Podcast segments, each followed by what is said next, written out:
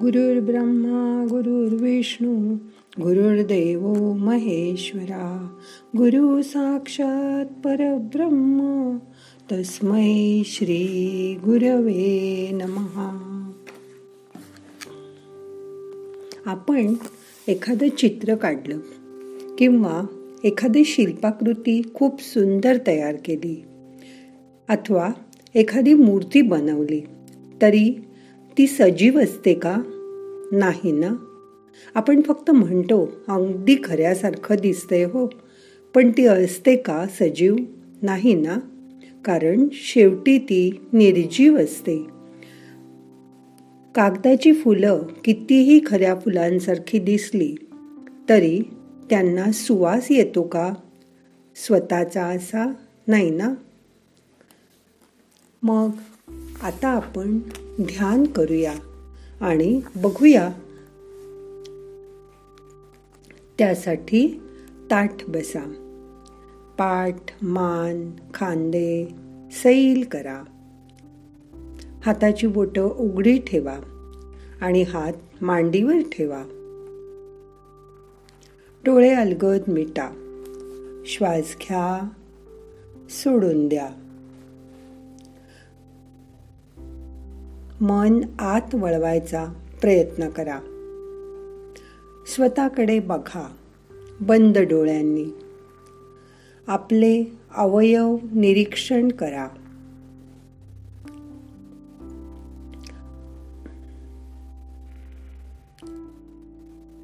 जसं की डोळे जे सर्व जग पाहू शकतात. हात हवं ते काम करू शकतात. पाय. कुठेही चालत जाऊ शकतात चढू शकतात उतरू शकतात. हे सगळं स्थूल शरीर आहे. हे आपल्यासाठी तितकंच महत्त्वाचं असतं. श्वास घ्या रोखून धरा सोडून द्या. परत श्वास घ्या रोखून धरा. सोडून द्या. परत श्वास घ्या. रोखून ठेवा. सोडून द्या. या शरीरात असलेलं मन जरा शांत करायचं तर आधी शरीराला शांत वाटलं पाहिजे. तेही तितकंच महत्वाचं आहे. आरामात बसा. शरीर शिथिल करा. शरीरावरचं लक्ष हळूहळू आत वळवायचा प्रयत्न करा. श्वास घ्या. जाणीवपूर्वक हवा आत जाऊ दे. श्वास सोडा. श्वास घ्या. आत गेलेली हवा कुठपर्यंत गेली आहे बघा. श्वास सोडून द्या. श्वास घ्या. आत जाणारी हवा घशातून फुफ्फुसात पोटापर्यंत ओटी पोटापर्यंत गेली. त्याची जाणीव करून घ्या. पुन्हा ओटी पोटातून पोटात लंग्समध्ये घशात आणि नाकातून श्वास बाहेर आला. त्याची जाणीव करून घ्या. हात पाय सैल सोडून द्या. या शरीराला ढील करा. या शरीराशिवाय आपण काहीही करू शकत नाही. हे समजून घ्या. समजा तुम्हाला एखादा मंत्र म्हणायचा आहे तर तो तुम्ही तोंडाशिवाय म्हणू शकाल का? या शरीरातच साक्षात परमेश्वर आहे.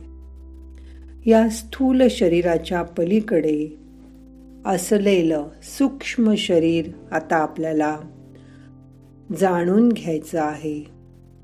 त्या सूक्ष्म शरीराची जाणीव करून घ्या.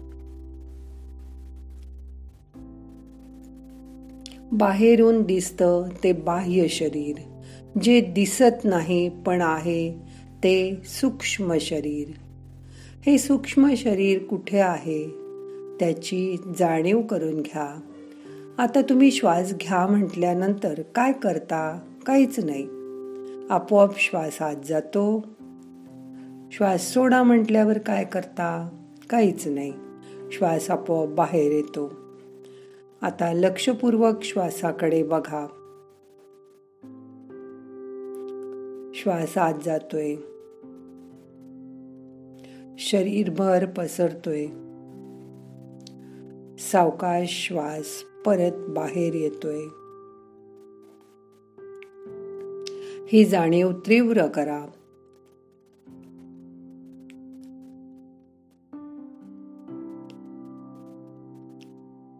सगळं लक्ष श्वासाकडे असू दे.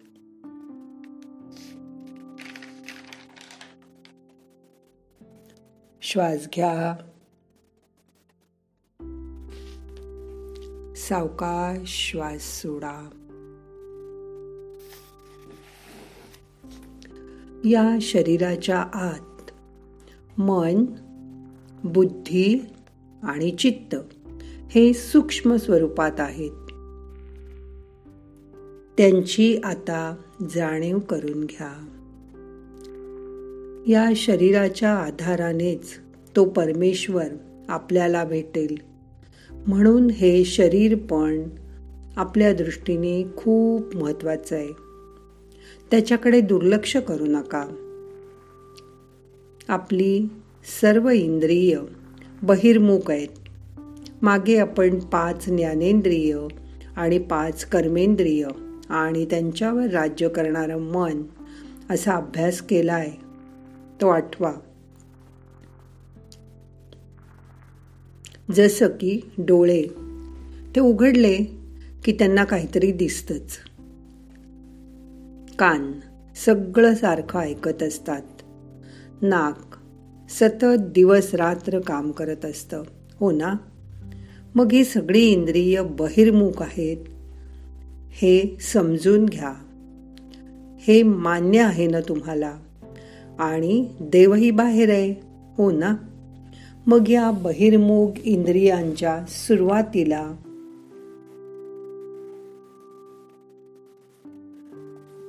या बहिर्मुख इंद्रियांनीच सुरुवातीला त्या देवाला बघा. पण तो फक्त कुठल्याही मूर्तीमध्ये अथवा फोटोमध्ये बघू नका. त्याला त्याच्यात बंदिस्त करू नका. जसं संत म्हणतात सर्व भूतांमध्ये मी आहे. मन त्यांच्या ठिकाणी एकाग्र करा. मग जो भेटेल त्याच्यात देव बघायचा प्रयत्न करा. तो माणूस असू दे कोणीही असू दे प्राणी असू दे जो समोर भेटेल तो. देवच आहे असं माना. मनाला स्वस्थ करा शांत करा. म्हणजे मन स्वतःमध्ये स्थित करा. मन स्वस्थ करा म्हणजे स्वतःमध्ये स्थित करा. तिथेच त्याला ठेवा तिथेच देव बघा. मगच त्यात तुम्हाला आनंद वाटेल. परत लक्ष श्वासावर आणा. श्वास घ्या. सोडून द्या.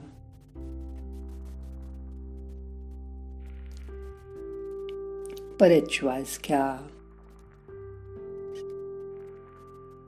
सोडून द्या. श्वास घ्या. सोडून द्या. आता हा देव आहे तरी कसा ते बघायचा प्रयत्न करूया. तो सच्चित आनंद स्वरूप आहे. खरं ना? सत म्हणजे सतत आहे. जसा प्रकाश सर्वत्र आहे कुठेही प्रकाश नाही असं कधी होत नाही. सूर्यामुळे प्रकाश येतो आणि सूर्यामुळेच अंधार येतो. हे मान्य करा. तुम्हाला वाटेल असं कसं? पण जेव्हा सूर्य उगवतो तेव्हा प्रकाश पडतो. आणि सूर्य नाहीसा झाला की हा प्रकाश निघून जातो. हा प्रकाश सर्वत्र आहे. कुठेही गेला तरी सूर्य आहेच. आणि हा प्रकाश गेल्यानंतर आपल्याला अंधाराची जाणीव होते. बरोबर? चित्त. चित्त म्हणजे जाणणं पाहणं. प्रत्येक घडणारी गोष्ट सकाळपासून रात्रीपर्यंत कळत नकळत आपण जाणत असतो पाहत असतो. हे सर्व जाणत कोण? तर ते चित्त. आनंद. हा कधी कोणी पाहिलाय? नाही ना. तो कधी हाताला लागलाय? नाही. आनंद तर आपण शोधत असतो नेहमी. एखादा आनंदी झाला हे आपल्याला कसं कळतं? त्याचा चेहरा बघून. त्याचा चेहरा आनंदी दिसतो. तेव्हा आपण म्हणतो की तो आनंदी झाला. पण तो आनंद नाही दिसत. त्याचा चेहराच दिसतो आपल्याला. तो आनंद झाल आनंदी झाल्याची जाणीव मात्र होते आपल्याला. हो ना? तसंच देवाचं आहे. तो आहे. याची जाणीव तर होते पण दिसत नाही. हातात येत नाही. पकडून ठेवता येत नाही. त्या आनंदासारखाच. तसंच आपलं स्वरूप आहे. ते सच्चित आनंद स्वरूप आहे. तो दिव्य आहे सर्वत्र आहे. हे जाणवतं पण दिसत नाही. तेच तुमचं सूक्ष्म शरीर आहे तुमच्या आत असलेला जो ब्रह्मा त्याचं स्वरूप ओळखा.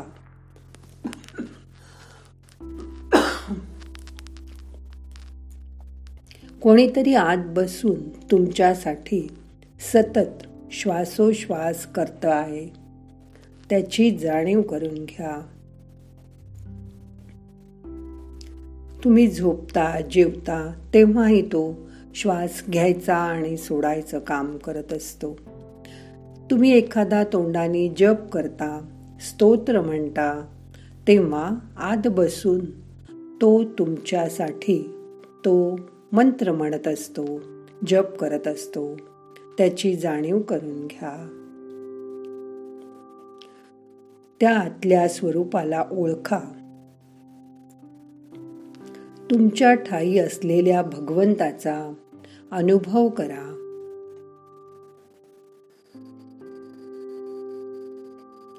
ज्या दिवशी त्याची अनुभूती तुम्हाला होईल तो दिवस तुमच्यासाठी साक्षात्काराचा दिवस असेल.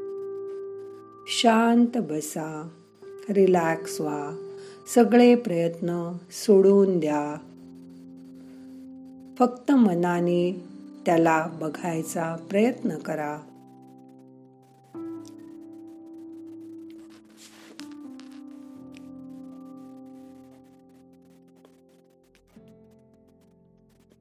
श्वास घ्या.